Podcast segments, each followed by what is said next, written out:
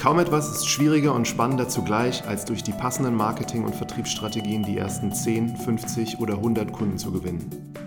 Erste zahlende Kunden können eine Positivspirale auslösen und bringen ein Startup von 0 auf 1. Im Podcast Marketing from Zero to One treffe ich mich regelmäßig mit Gründern und Experten, die über ihre Startups und Erfahrungen berichten. Mein Name ist Martin Wrobel und ich wünsche euch viel Spaß bei der heutigen Folge.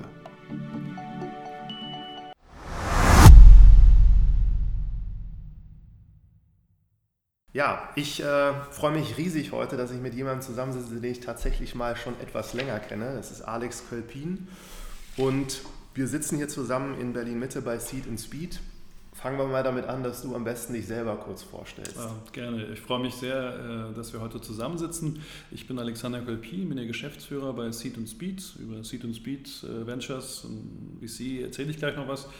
Ähm, zur besseren äh, Information über mich. Ich habe ähm, früher mal wie viele in der Beratung angefangen, habe dann in einem B2B-Software-Startup gearbeitet, habe viele Jahre auch für Berlin Startups nach Berlin geholt, habe dann auch mal selber äh, versucht zu gründen. Äh, Im Bereich Online-Marketing war das sogar, habe danach äh, dann auch erfolgreich gegründet, ein Venture Capital Unternehmen, die German Startups Berlin AG habe ich mitgegründet ähm, und habe danach äh, fast sechs Jahre Westec Ventures, einen B2B Seed Investor, ähm, aufgebaut und bin jetzt seit einem Jahr bei Seed und Speed. Seed und Speed Ventures ist ein Venture Capital Unternehmen, das in Startups mit digitalen Geschäftsmodellen in der Seed-Phase investiert, vorrangig aus dem Dachraum, aber auch in Europa, wenn da besondere Opportunitäten sind. Wir sind hier ansässig in Berlin mit unserem Team. Wir sind Teil der Maschmeyer-Gruppe, das heißt, ähm, in der Maschmeyer-Gruppe gibt es, äh, würde ich sagen, drei Venture Capital Unternehmen. Das eine in der sehr frühen Phase, Seed-Phase, sind wir hier in Berlin. Dann gibt es einen Schwesterfonds, der Alstin-Fonds, der äh, in München sitzt und Series A und spätere Investments macht. Und es gibt einen Schwesterfonds, die MG Ventures in San Francisco, die vorrangig in Nordamerika Pre-Seed Investments macht, auch in digitale Geschäftsmodelle. Also drei Unternehmen und wieder zurück zu Seed und Speed. Ähm, Seed Investments im Dachbereich in digitale Geschäftsmodelle. Viel B2B, aber auch B2C. Wie viel investiert ihr dann immer so? Also wir investieren wahrscheinlich ganz typisch für einen Seed-Investor zwischen 50 und 500.000 in, einem ersten, in einer ersten Runde. Es ist aber so, dass wir durchaus in weiteren Runden Folgeinvestitionen tätigen. Ähm, die, der Durchschnitt liegt wahrscheinlich in der Mitte, weil wir ja nicht Pre-Seed-Investor sind. Das heißt also, wenn man zu uns kommt, sollte man nicht nur eine Idee haben, sondern tatsächlich gegründet haben, einen MVP haben, erste KPIs, also ähm, Key Performance Indicators haben, also erste Zahlen vorweisen können, idealerweise auch erste Umsätze, aber zumindest erste Zahlen. Und ähm, das heißt, ein Investment von 50 oder 100 ist dann eher sehr früh für uns, eher Seed-Runden. Es gibt jetzt keine mir bekannte akademische Definition von Seed-Runden, aber sagen wir mal, eine Seed-Runde für mich ist irgendwas zwischen 600.000, 800.000 bis 2 Millionen und da machen wir dann auch halt unseren Anteil mit. Das heißt auch, wenn man das dann ausrechnet, dass wir sehr gerne mit anderen VCs zusammen investieren in der Seed-Runde, was ja auch durchaus üblich ist, weil das Risiko sehr hoch ist. Ähm, und vier oder sechs Augen sehen mehr als zwei. Insofern äh, investieren wir gerne mit anderen zusammen. Also die Gründerinnen und Gründer, die uns zuhören, die ähm, schon einen Investor haben oder einen suchen, sprecht uns gerne an. Kannst du so zwei, drei Startups mal nennen, die man vielleicht auch kennt, in die ihr jetzt investiert habt aus eurem Portfolio? Ja, ein, ein, ein äh, vielleicht aus dem letzten Jahr, ähm, da ist es sicherlich interessant, Mate oder Mate Guest Management, das ist ein Unternehmen, die machen ja, Event-Management-Software, sage ich mal, die im B2B-Bereich äh, verkauft wird an, an, große Konzerne, auch an, an IHKs und ähnlichen. Also das ist wirklich eine reine B2B-Software. Ich will Events machen, muss Einladungslisten machen, wirklich eine ganz klassische äh, B2B-Software-Unternehmen, das ähm, ist aus dem letzten Jahr.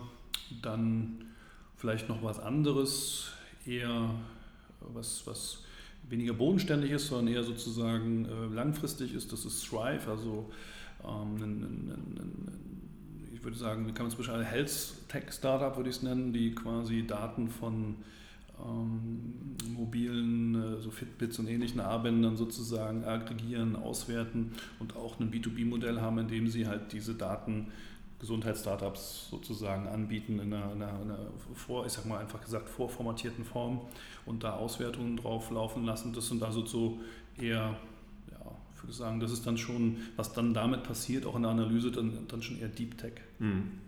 Jetzt bist du ja jemand, der seit Jahren irgendwo mit den Gründern selbst zu tun hat, die zu dir kommen. Kannst du mal so deine Sicht darauf geben, wie du das beobachtest? Also Gründer und jetzt B2B Software ist halt sehr vertriebsnah. Ne? Wie sind so deine Beobachtungen, wie Gründer mit diesem Thema generell Vertrieb, Marketing umgehen? Also sehr, sehr, sehr verschieden, aber ich habe das Gefühl, ich mache das jetzt seit acht, neun Jahren im VC-Bereich und ich habe das Gefühl, in diesen Jahren hat eine sehr starke Professionalisierungsgrad stattgefunden. Das heißt, ähm, die, die Gründer wissen, dass sie sehr stark selber verkaufen müssen, äh, können das auch. Und auch die Gründungen sind, sind so, dass sie sehr, ähm, sehr, äh, sehr, also sie sind das Vertriebsthema schon sozusagen bei der Gründung mehr im Kopf haben. Das hat, das ist auch, hat sich auch geändert meines Erachtens. Es ist ja auch so, dass das B2B-Thema in den letzten fünf bis zehn Jahren ja extrem an Prominenz gewonnen hat, auch in Deutschland. Also nach dem Valley würde ich sagen, aber früher war halt, halt die Leute haben damals immer noch Berlin gesagt, ja als B2C-Hauptstadt, aber äh, ich sehe das, äh, das hat sich in den letzten Jahren sehr, sehr stark geändert. Das ist viel ernsthafter geworden, viel professioneller und als VC muss ich auch sagen, ähm, wir haben sehr viel weniger VC-Dollars oder VC-Euros pro Kopf in Deutschland und Europa, als sie in Amerika oder Israel oder ähnlichen Orten sind, China. Ähm, das heißt, ähm, es wird vorsichtiger investiert und auch weniger. Das heißt aber, und, und die, wir wissen ja selber, wenn wir auf unseren Homescreen von unseren Handys schauen, wie viele Apps da aus Deutschland sind. Das Betriebssystem ist es nicht, die Hardware ist es nicht, die Grund-Apps sind es auch nicht, die sind aus dem Valley. Das heißt, das sind ganz wenige konsumerorientierte Themen da. Im B2B-Bereich sehe ich es anders. Da hat man die Chance als Gründerin oder Gründer tatsächlich was aufzubauen, was man in relativ kleinen Märkten in Deutschland, im Dachbereich, in Europa und so weiter ähm, groß machen kann. Man kann sich durchsetzen gegen asiatische oder amerikanische Konkurrenz. Deswegen halte ich das B2B-Thema weiterhin für uns als Investor für interessant. Mhm. Jetzt seid ihr ja auch äh, der Sales VC, mhm. habe ich jetzt gesehen in der Beschreibung. Wie kann man sich das vorstellen? Also ihr unterstützt Startups dabei mit diesem Thema Vertrieb auch und müssen die also sehr, sehr gut sein, wenn sie jetzt zu euch kommen oder kriegen die dann quasi so wirklich eine die müssen idealerweise das Potenzial haben, sehr, sehr gut, sehr, sehr gut zu sein tatsächlich und wir unterstützen das wirklich. Also wir haben diesen, diesen Claim Seed and Speed Ventures, the Sales VC nicht umsonst natürlich auch, weil wir mal von Carsten Maschmeyer gegründet wurden, äh, der auch hier sehr aktiv involviert ist und natürlich ein Vertriebsprofi ist. Ja. Ähm, aber es ist auch so, dass natürlich ähm, wir als ganzes Team hier gerne B2B-Investments machen, aber auch B2C mit dem, mit, mit dem, mit dem äh, Vorsatz, auch bei dem Thema Vertrieb zu helfen. Nun ist es so, dass nicht jeder Investor automatisch der beste Sales-Profi ist und das äh, würde ich auch für uns nicht in Anspruch nehmen, aber es ist so, dass wir natürlich als Teil der Maschmeyer-Gruppe ein spezielles Team von Spezialisten haben, die seit Jahren äh, Vertriebsprofis sind und auch Vertriebstrainingsprofis sind und helfen von der Auswahl des, der richtigen Sales-Mitarbeiter, des CSOs bis hin zu Vertriebstrainings, Vertriebsplaybooks. Also da bieten wir eine sehr, sehr, sehr intensive ähm, ja, Angebot an Dienstleistungen an Startups, in die wir investieren, die wir im Übrigen zusätzlich zu unserem Investment kostenfrei in der ersten Mann-Tag-Anzahl den Startups zur Verfügung stellen, sodass ähm, wir tatsächlich ein würde ich sagen, wie sagt man so schön, VC mit Benefits sind, weil wir das Cash-Investment natürlich machen, wie jeder andere äh, anständige Venture Capitalist auch und zusätzlich aber kostenfrei äh, mehrere Manntage der Vertriebstraining reingeben. Danach kann das noch weiter abgerufen werden, also die Zusammenarbeit kann sehr, sehr langfristig sein. Ähm, dann bieten wir an, das Ganze ähm, auch durch Wandeldarlehen oder ähnliches äh, zu finanzieren, sodass das nicht liquiditätswirksam wird für die Startups. Ähm, ja, wichtig ist bei diesem Modell ist für mich, die Startups kriegen diesen Support, den sie dringend brauchen, weil sie meist ja noch nicht so lange am Markt sind. Gleichzeitig haben sie die Chance zu sehen, was das Ganze bringt und dann in den Jahren danach die Zusammenarbeit zu machen. Wir hatten Startups im Portfolio, die bis zum Exit hin diese Vertriebstrainings mit in Anspruch genommen haben. Die sind also sehr erfolgreich. Ähm, und ja, das ist so, dass dieses Thema, dass da auch durchaus äh, so sein kann, dass Carsten Maschmeyer persönlich dann auch noch damit macht. Hm, und auch nochmal ein paar. Das ist auch noch ein ordentlicher Bonus, äh, würde ich sagen. Das hat man, das kann man mit Geld eigentlich nicht bezahlen und, und äh, ist dann, es kann auch sehr, sehr, sehr spannend sein. Ja. Hm.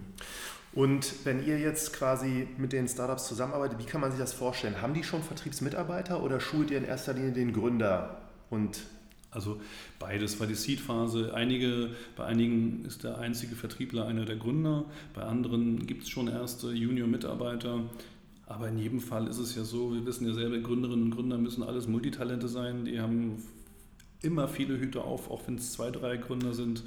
Ähm, das heißt, und Gründer sind auch ja nicht alle 60 plus, sondern eher, weiß ich nicht, 20, 30 plus.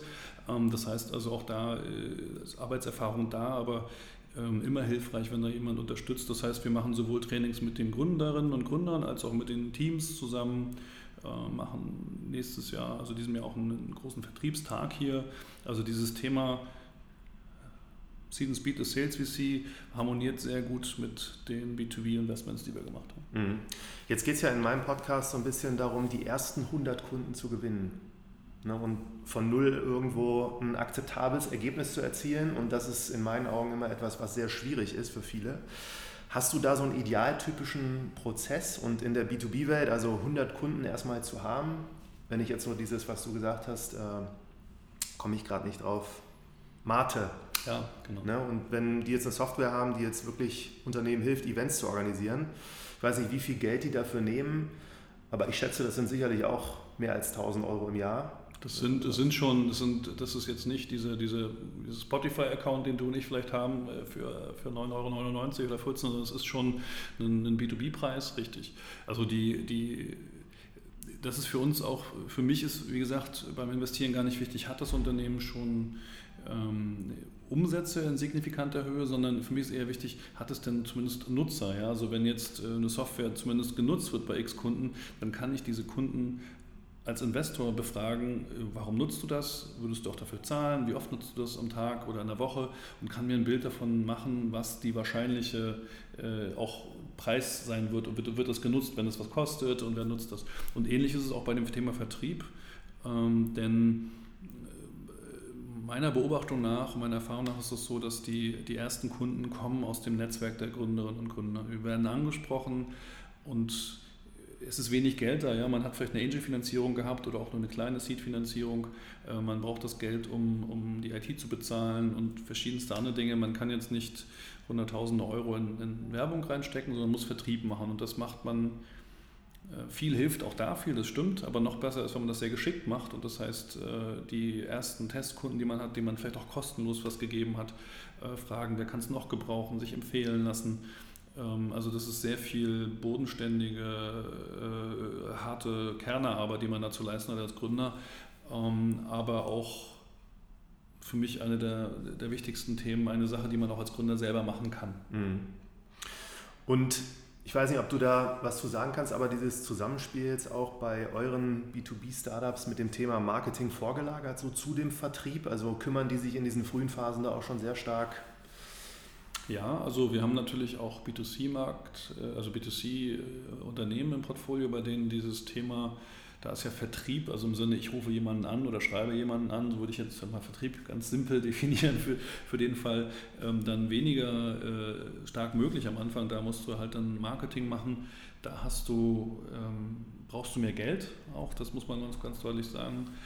Ähm, wir versuchen den Austausch unter den Unternehmen auch in unserem Portfolio zu, zu ermöglichen, indem wir einmal im Jahr einen Future Day machen, wo unser ganzes Portfolio zusammenkommt und dann junge, also ganz neue Startups oder auch schon Leute, die ein bisschen älter bei uns im Portfolio sind, zusammenkommen, sich austauschen können, ähm, Vertriebsideen sozusagen auch, auch äh, austauschen können und, und auch äh, Ideen zum Marketing austauschen können. Bei dem Teil wenn ich jetzt aktiv als VC auf den Markt gehe, dann suche ich das, was ich gerade besprochen habe, B2B-Software, Startups oder auch andere digitale Geschäftsmodelle, Bei uns im Portfolio haben wir auch natürlich die äh, Startups aus der Höhle der Löwen, die sehr viele B2C-Modelle haben und die haben natürlich einen großen Vorteil. Die haben eine sehr, sehr erfolgreiche Fernsehsendung, die nicht nur in, im, im, Fernsehprogramm, sondern auch in den anderen Medien sozusagen stark beobachtet wird und haben dadurch einen, einen, einen, einen, einen ja, einen, ich sag mal, fast einen unlauteren Wettbewerbsvorteil gegenüber anderen, weil die halt dieses Thema äh, Marketing, PR durch diese Fernsehgeschichte ähm, sozusagen mit dazugegeben bekommen. Hm. Vielleicht in so einem Vorsatz sagtest du gerade, also wenn ihr investiert, dass ihr auch mit Kunden der Startups sprecht. Das macht ihr tatsächlich? Ja, also wir machen ja die sogenannte Due Diligence, also die, das sage ich mal, die Prüfung des Investments, bevor wir einen, uns beteiligen. Und in dieser Due Diligence oder kurz DD genannt, äh, schaut man sich ja die, was ich, die juristischen Dokumente an, die Businesspläne. Aber natürlich ist das Problem bei, wir alle wissen, Papier und Excel sind geduldig. Äh, die Unternehmen sind sehr jung. Wir haben, ich habe jetzt nicht das Privileg eines Series ABC Investors auf vier, fünf Jahre äh, Zahlen äh, zurückgreifen zu können und dann die Kurve weiterführen zu können, imaginär, sondern ähm, oftmals ist nicht viel da. Und das heißt, wir müssen uns ein Bild machen von dem, wie wir glauben, dass das Produkt oder die Dienstleistung im Markt ankommen wird. Und das heißt, ich spreche oder unsere Investmentmanager und Associates, also wir alle sprechen mit, mit äh, Nutzern, also ich sage mal auch die es kostenfrei nutzen oder auch Kunden, also die es gegen Entgelt nutzen, sprechen, welche Erfahrungen die haben, warum sie es nutzen, wie lange. Wir gucken uns die Verträge an und auch selbst wenn der Vertrag jetzt für ein Jahr geschlossen wird, manchmal, wir kennen das selber, man macht Fehler, man schließt den Vertrag ab und nach vier Wochen nutzt man das Produkt nicht mehr. Also es ist auch wichtig für uns, wie oft macht man die Website auf, wie oft loggt man sich ein. Und dadurch versuchen wir ein Bild zu gewinnen, wie nachhaltig ist das Startup. Mhm. Jetzt habe ich in Vorbereitung auf unser Gespräch mal bei euch auf der Seite gesehen, dass ihr so 2000 geprüft habt und 24 Investments gemacht habt. Das ist so ein bisschen über ein Prozent. Ja. Und da stelle ich mir jetzt die Frage, auch aus deiner jahrelangen Erfahrung, so was sind dann die Gründe, die zusammenkommen, damit ihr dann wirklich in dieses eine Startup von 100 investiert? Ja, vielleicht ist es auch sagen wir mal, von dem einen von 100, also diese 2000, ja, das ist eine äh, realistische Zahl. Du hast aber davon sehr, sehr viele wo Leute die Website vielleicht nicht ganz genau lesen und nur eine Idee haben, bei der wir nichts machen können, oder sich jemand meldet, der 10 Millionen sucht, was dann auch über unsere Investmentliga ist. Ja, okay. Und wenn man dann das zusammenschmilzt, dann schauen wir uns sehr intensiv jetzt nicht, also wir schauen uns jeden dieser 2000 Businesspläne an. Also das, das ist ja, aber wenn ich auf der ersten Seite lese, dass jemand 20 Millionen sucht, äh, dann muss ich die anderen 18 Seiten nicht mehr studieren, sondern dann kann ich leider nicht mitmachen. Also das, so da kann man also erstmal einen, einen großen Teil dieser Startups zur Seite Seite legen, ohne dass jetzt das ein Urteil ist über deren Qualität, sondern einfach, es passt nicht. Und dann bei den anderen, die dann übrig bleiben, irgendwann schaut man sich wirklich an, äh, wie äh, interessiert man sich für den Markt, ähm, wie ist da die Wettbewerbssituation in diesem Markt, wie, welche KPIs, also welche Zahlen hat das Startup vielleicht schon vorzuweisen, die einem eine Indikation geben, wie könnte es sich entwickeln? Und dann ist es tatsächlich am Ende ganz, ganz, ganz wichtig, äh, wenn das alles stimmt, wie gut ist das Team, weil die, die, in der Seed-Phase zu investieren heißt auch, dass man bei sehr vielen dieser Startups noch einen Pivot erlebt, also eine Änderung des Businessmodells. Und das heißt, ähm, man braucht Gründerinnen und Gründer, die sehr resilient sind, die sehr motiviert sind, auch über mehrere Jahre und viele Widrigkeiten hin ein Startup aufzubauen, beziehungsweise es immer wieder aufzubauen, weil vielleicht nach einem Jahr sich herausstellt, dass der Markt doch schwierig ist und man ein bisschen nach links oder rechts abweichen muss. Dazu muss man sehr großen Willen haben, sehr viel Kraft und auch äh, den Wunsch zum Erfolg und auch sozusagen die, das, das Wissen darum, dass man nicht einfach einen Weg weitergehen kann und wie Sisyphos äh, den Berg hoch, sondern dass man wirklich ganz smart ähm, äh, Entscheidungen treffen muss und immer wieder sich hinterfragen muss, mache ich nicht nur Sachen richtig, sondern mache ich auch das Richtige. Und das äh, hängt sehr stark von den Persönlichkeiten ab. Das heißt also am Ende ist es in Abwandlung von dem Spruch bei Maklern Location, Location, Location. Was ist bei uns das Wichtigste bei Frühphaseninvestoren? Ich würde sagen Team, Team, Team und dann erst Businessmodell, Idee und sonstiges. Mhm. Kannst du mal, wenn du diese, also 2000 Businesspläne zu lesen, stelle ich mir wirklich sportlich vor, weil die sind ja auch alle nicht gerade kurz und bis man da so drin ist, das dauert ja auch einen Moment. Kannst du da noch mal so ein paar einfach Fakten sagen, wie du so einen Plan liest und woran du festmachst, dass du weiterliest oder wann du abbrichst? Oder mit den 20 Millionen, die jemand sucht, ist klar? Klar, aber die, es ist ja Gott sei Dank so, dass wir hier ein Team von Professionals sind. Das heißt, nicht jeder liest jeden Businessplan und nicht jeder liest jeden Businessplan gleich intensiv. Gott sei Dank, äh, sonst, äh, äh, sonst ginge das, wäre das nicht zu bewältigen. Aber es ist so, dass, dass wir der Vorteil, den Gründerinnen und Gründer heute haben, dass alles schon irgendwo da ist. Es gibt YouTube-Videos, es gibt Podcasts wie deinen, es gibt es gibt jede Menge Informationen, wie ich bestimmte Dinge zu machen habe. Das war vielleicht vor 10 oder 20 Jahren also definitiv nicht so.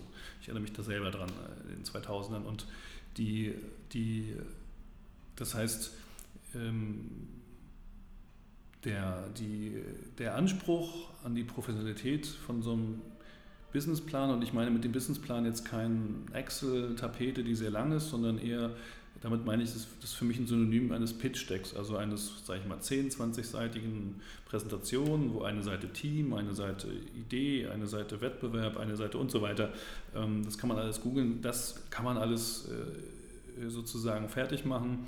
Wenn, wenn man weiß, wenn man sieht, dass das professionell gemacht ist, weiß man, dass die Person sich so viel Mühe gegeben hat, dass auch ich mir als VC die Mühe geben sollte, sich das anzuschauen. Und Im Prinzip ist das denn dieser Moment, wir sind ja beim Thema Vertrieb. Im Moment, was ihr da macht als Gründerinnen und Gründer, ist Vertrieb. Nämlich ich will Teile meines Unternehmens verkaufen. Ich will dem VC 5 oder 10 Prozent meines Unternehmens verkaufen und diesen Verkaufsprozess, den starte ich. Und ich als VC sage mir, so geschickt wie der Gründer oder die Gründerin zu mir Vertrieb macht, so geschickt wird das hoffentlich auch den anderen B2B-Kunden gegenüber machen. Und das heißt, ähm, wenn man das weiß und wenn ich weiß, dieser Deal, diese Millionen, die ich da suche, das heißt, ich verkaufe quasi als Gründer, ist das das Gleiche, als wenn ich sage, ich habe ein Produkt und ich verkaufe jetzt die Lizenz für eine Million. So viel Mühe, wie ich mir dafür geben würde, sollte ich mir mindestens geben, um Investoren anzusprechen.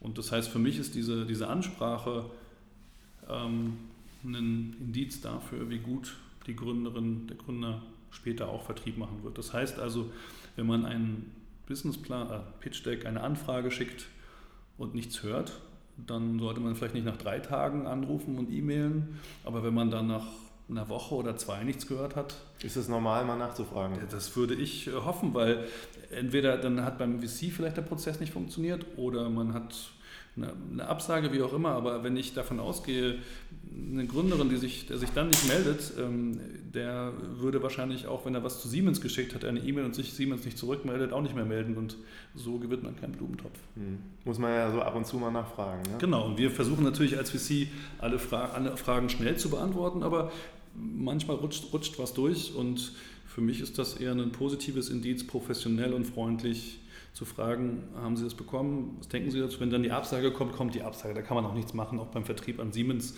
Man kann, das ist, äh, das ist dann halt so. Ähm, aber auch da. Kann man versuchen zu verstehen, warum.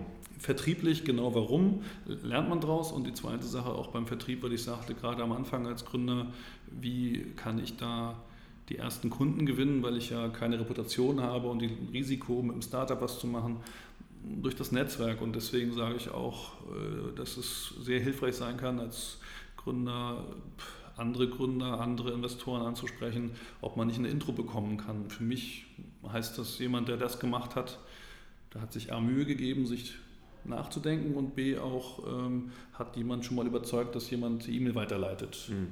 Und das ist dann schon, denke ich, auch für den normalen Vertrieb ein guter Weg. Mhm. Mich würden nochmal die KPIs interessieren, die, die euch äh, so in der Regel anschaut. Vielleicht im Kontext von Marketing und Vertrieb auch. Ja, das ist für, für den Bereich Marketing ist es für mich sehr schwer zu sagen, also mal eine Aussage zu einem KPI zu sagen. Ja, was, was ist die ja, so typische KPIs, Customer Acquisition Costs oder irgendwie Customer Lifetime Value, diese ganzen Themen, die da sind, weil das sehr, sehr, sehr unterschiedlich ist, finde ich, bei verschiedenen Modellen mit sehr, hat man sehr verschiedene Zahlen. Können gerne bei B2B-Software eigentlich so bleiben, weil. Genau, da für mich kann ich sagen, als Seed-Investor ist es eher so, hm, wenn man manchmal gefragt wird, wie viel Umsatz muss man dann haben, um bei euch aufschlagen zu können, da gibt es von mir gar keine Antwort, weil die, die, ähm, das können null sein, das wäre für uns jetzt als Seed-Investor eher selten, mhm. aber das können auch 1000 Euro MRA, also monatlicher Umsatz sein. Ja. Ähm, es können aber auch 10.000 sein oder mehr. Ähm, das ist mir in dem Moment gar nicht wichtig, weil ich meine Entscheidung sowieso nicht auf diesen Zahlen basierend treffen kann. Das für mich, ist für mich ein Puzzlestein von vielleicht 20, 30, die, die wir zusammenfügen müssen als Investoren, um uns ein Bild zu machen. Hm. Sehr interessant. Jetzt hattest du vorhin gesagt, Höhle der Löwen und also Maschmeyer sieht man ja natürlich da sehr regelmäßig. Vielleicht kannst du so ein, zwei Geheimnisse verraten, die man nicht so einfach rausfindet.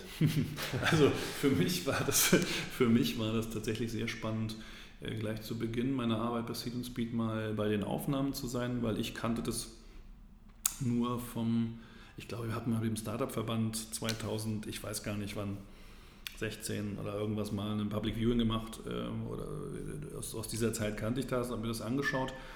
Ähm, aber als ich dann da war, habe ich gesehen, dass das ähm, tatsächlich äh, real ist. Das heißt, dass die Löwen, die da sind, ähm, kein Vorwissen haben über die Startups. Das heißt, die arbeiten wirklich anhand der Informationen, die sie in diesen dieser Stunde, anderthalb Stunden bekommen. Ich meine, wir als Zuschauer sehen da vielleicht 20, 30 Minuten von, aber es ist tatsächlich also kein abgekartetes Spiel, sondern eine reale Investitionsentscheidung, die da getroffen wird.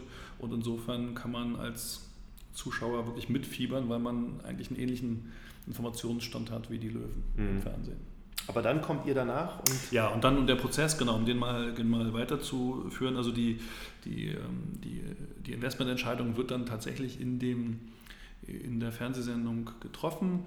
Ähm, dann äh, wird die Aufnahme gemacht und dann gibt es ja meist mehrere Monate Zeit, bis sowas dann gesendet wird. Und in dieser Zeit machen wir natürlich noch eine Due Diligence, also eine, eine checken die Startups, stimmt das auch wirklich, was in der Sendung gesagt wurde. Ähm, wer macht das? Wir machen die Verträge fertig mit den anderen Löwen und den Gründern zusammen und machen dann Notartermin und die Beteiligung erfolgt so, dass üblicherweise zum zum Ausstrahlungstermin dann tatsächlich die Beteiligung auch ganz frisch safe ist. Safe ist, ja. Hm, okay. Dann einfach nochmal bedingt auch durch diese Erfahrungen, wie sieht für dich so ein guter Gründer aus? Jetzt bist du jemand, der die ganze Zeit irgendwelche Gründer so sieht. Häufig ist der Gründer selber, der so natürlich auch andere hat, die er kennt, aber das ist. Also ich glaube ja, das ist schwer zu sagen. Also für mich als vielleicht mal noch einen Schritt zurück. Äh, ich habe als, als VC habe ich natürlich am allerliebsten ein Team. Aus vorrangig zwei Gründen. A, weil ich äh, es immer wieder mal erlebt habe, dass auch mal was schiefgehen kann oder sich, äh, sich auch persönliche Prioritäten ändern können. Ja? Also jemand wird vielleicht krank oder verliert das Interesse an dieser Gründung. Und aus VC-Sicht natürlich minimiere ich mein Risiko, wenn ich zwei oder drei Leute im Team habe, aber wenn einer krank wird, habe ich noch zwei, die weitermachen. Und ähm, so, das heißt also auch für die Gründer oder die Gründerin, auch ohne Investor, ist es nicht, äh, nicht verkehrt, äh, wenn man das vielleicht zu zweit oder zu dritt macht. Wenn jemand mal ein halbes Jahr aussetzen muss, steht nicht die Firma still. Also diese, dieses, dieser Teamgedanke, der ist mir tatsächlich wichtig. Auch, und der zweite, aus der zweite Grund ist natürlich auch, weil man verschiedene Persönlichkeiten, verschiedene Kompetenzen dann im Team haben kann. Das heißt, wie sieht der oder die ideale Gründerin aus? Ähm, die idealerweise ist das jemand mit einem ganz starken Wunsch, etwas aufzubauen. Und ich habe festgestellt, das mag jetzt subjektiv sein, dass es gar nicht mal der Wunsch nach, nach äh, äh, Ruhm und Vermögen sein muss, äh, sozusagen da sehr erfolgreich zu sein und irgendwann mal die Firma für viel Geld zu verkaufen, sondern manchmal auch einfach der Wunsch nur, selber was Neues aufzubauen und unabhängig ein Unternehmen zu führen. Das ist, habe ich festgestellt, ist manchmal ein sehr, sehr erfolgreicher Hintergrund für Gründerinnen und Gründer, weil die dann auch Setbacks, also wenn irgendwas schief geht, äh, wegstecken, weil sie wollen es ja weiter aufbauen und dann machen sie weiter, aber sind sie ihr eigener Chef und machen das mit Unterstützung von Investoren weiter. Also diese, die Resilienz, die Widerstandsfähigkeit ist da für mich sehr wichtig. Und es ist immer das Gleiche. Ähm, du hast als Investor sozusagen bist du ja quasi nicht im Führersitz, Fahrersitz, das sind ja die Gründerinnen und Gründer, die das Unternehmen steuern. Und äh, Investoren sind dann ja, eine Mentoren, Gesellschafterfunktion, geben Feedback, versuchen sozusagen so die langfristigen ähm, Dinge zu regeln mit den Gründern. So ist meine Sicht zumindest auf diese Themen. Und das ist natürlich dann immer spannend, weil äh, ich als Investor habe natürlich am liebsten Gründer und Gründerinnen, die ähm, ein Alpha-Mensch ist, ein Alpha-Tier ist und nach vorne läuft äh, und äh, mit dem Kopf durch die Wand geht. Gleichzeitig habe ich natürlich auch am liebsten eine Gründerin oder Gründer, der äh, auf meinen Ratschlag hört. Das ist immer ein lustiger, ein lustiger Zwiespalt. ähm, Im Prinzip ist es so, ähm, die richtig guten Gründer können wissen, wo sie hinwollen und versichern sich aber vor allen größeren Schritten immer bei, in der Peer Group mit anderen Gründern oder mit den Investoren, welche Möglichkeiten es gibt und, und holen da viele Meinungen ein und, und entscheiden dann gemeinsam. Das ist also eine, das ist schon, wenn man das kann, dann kann man sehr viel. Mhm. Und über die ganzen Jahre, was war dein persönlich bestes Investment, was du gemacht hast? Das ist eine gute Frage. Ich habe das, ich, ich wüsste jetzt gar nicht ähm, das Beste sozusagen als VC guckt man natürlich nach dem sogenannten Multiple. Das heißt also, wenn ich 100 Euro investiert habe, wie viel mal mehr bekomme ich da raus? Ja, also wenn ich dann 100 Euro investiert habe und 1000 rausbekomme mit einem äh, Multiple von 10, äh, ist man, wäre man sehr, sehr toll, steht man sehr, sehr toll da. Ja. Ähm, oftmals sind es Multiples von zwei oder drei.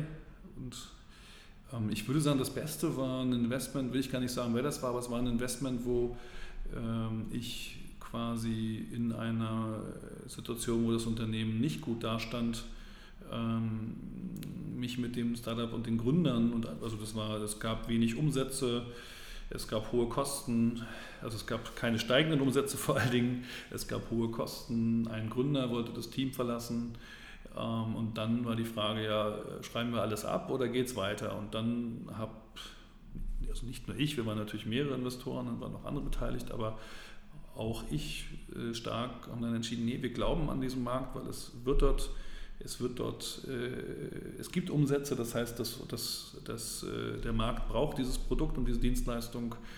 Die Gründer wollen weitermachen und wir haben dann tatsächlich, ansonsten bin ich durchaus ein Freund, in einem Portfolio von 20, 30 Unternehmen kann und sollte man auch nicht täglich mit jedem Gründer telefonieren, aber in dem Fall haben wir dann halt gesagt, jede Woche zwei Stunden, wo geht es hin, was machen wir, der Gründer, also die verbleibenden Gründer haben das sehr gut gemacht, die VCs wir haben dann in einem Moment auch noch den einen VC mitgezogen und überzeugt. Also da war ich nicht nur stolz, den richtigen Riecher zu haben, weil es hätte auch falsch ausgehen können in dem Moment, muss man ja auch sagen. Also man muss da auch ehrlich zu sich sein, es hätte auch schief gehen können.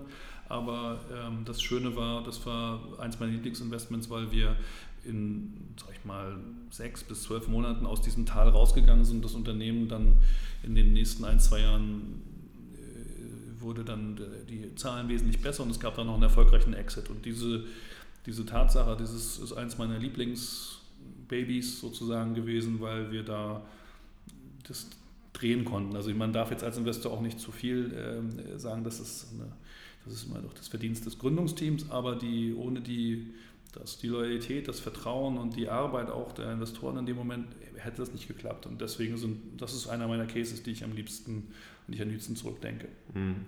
Jetzt können unsere Millionen Hörer selber anfangen zu recherchieren, wer das wohl gewesen sein könnte. ja. Also. Na gut. Ich wollte dir noch eine Sache erzählen. Also ich habe dich damals ja tatsächlich in meiner Masterarbeit als Experten interviewt. Und das wirklich letzte, der letzte Satz meiner Masterarbeit, der lautete: Diese Arbeit schließt mit einem Zitat von Alexander Kölpin, welches die strategische Allianz zwischen Microsoft und Facebook einerseits treffend beschreibt und zum anderen die Spannung steigen lässt auf das, was noch kommen wird. Und sein Zitat lautete, ich glaube, dass der ganze Deal zeigt nach wie vor, dass die ultimative Antwort noch fehlt. Und es ging damals darum, dass hier Microsoft sich mit 250 Millionen oder so an Facebook beteiligt hat, die ja keiner so wirklich kannte ja. ne, und hat dafür 1, 5% bekommen und ich habe halt verzweifelt Leute gesucht, ja. weil nichts in der Presse stand, um diese, diesen Deal zu bewerten. Und das ist jetzt wirklich so, ich weiß nicht, 12, 13 Jahre her. Ja, ja. Und daher dachte ich jetzt so als Schluss könnte man jetzt nochmal so 13 Jahre weiter. Berlin hat sich ja, wie du auch vorhin schon beschrieben hast, sehr verändert. Vor 13 Jahren sah das hier alles noch sehr viel anders aus. So, was ist da deine Perspektive so für die für die Zukunft? Also wie glaubst du, wird sich da Berlin und auch diese ganze Startup-Szene da weiterentwickeln? Das ist äh, super, dass du das rausgefunden hast und dass das so lange her ist, wusste ich auch gar nicht. Ähm, das sind aber mit die spannendsten Momente, wenn man gar nicht weiß, äh, was, äh, was dahinter steckt. Und für die Hörer heute mag das alles absurd klingen, aber damals war Facebook äh, nicht der Haushaltsname von heute. Ja? Also das muss man auch sagen. Das war damals eine ganz interessante Entscheidung. Ähm, 12, 13 Jahre ist in dieser, in dieser Startup-Jahre sind irgendwie Hundejahre, mal sieben fast, kann man da sagen. Also sind normale 70 Menschenjahre irgendwie. Ähm, da wird sich, glaube ich, sehr, sehr, sehr, sehr viel ändern. Wenn wir jetzt sagen, vor, weiß ich nicht, 10, 11 Jahren kam das iPhone auf, glaube ich, wenn ich das richtig rechne. Und das hat sich, jetzt ist das nicht wegzudenken äh, mit Echo, Amazon, äh, Echo und, und Google und so weiter, Google Home und so. ist also die, diese Entwicklung ähm, verlief sehr schnell und ich sehe da keine Verlangsamung. Das heißt, ich glaube, dass die, dass das Gründen, also es wurde ja schon immer gegründet, auch vor 100 Jahren in Berlin, aber dass dieses Gründen im digitalen Bereich mit Unterstützung von Venture Capital weitergehen wird, das wird sich nicht verlangsamen. Ich glaube, dass sich Dinge ändern werden, die, ähm, die, die so in die Richtung gehen, äh, sprich, äh, ich muss jetzt noch jede Zeile zum Teil mühsam coden, das kann man sicherlich mit, wird durch Tools äh, leichter werden, sozusagen, es wird also Richtung äh, AI, also KI, ähm, wird da sehr viel passieren. Ich glaube, dass die, ähm, die Sache, die mich sehr berührt und von der ich glaube, dass da sehr viel passieren wird, auch im gesellschaftlichen Dialog, ist der ganze, das ganze Thema Regulierung.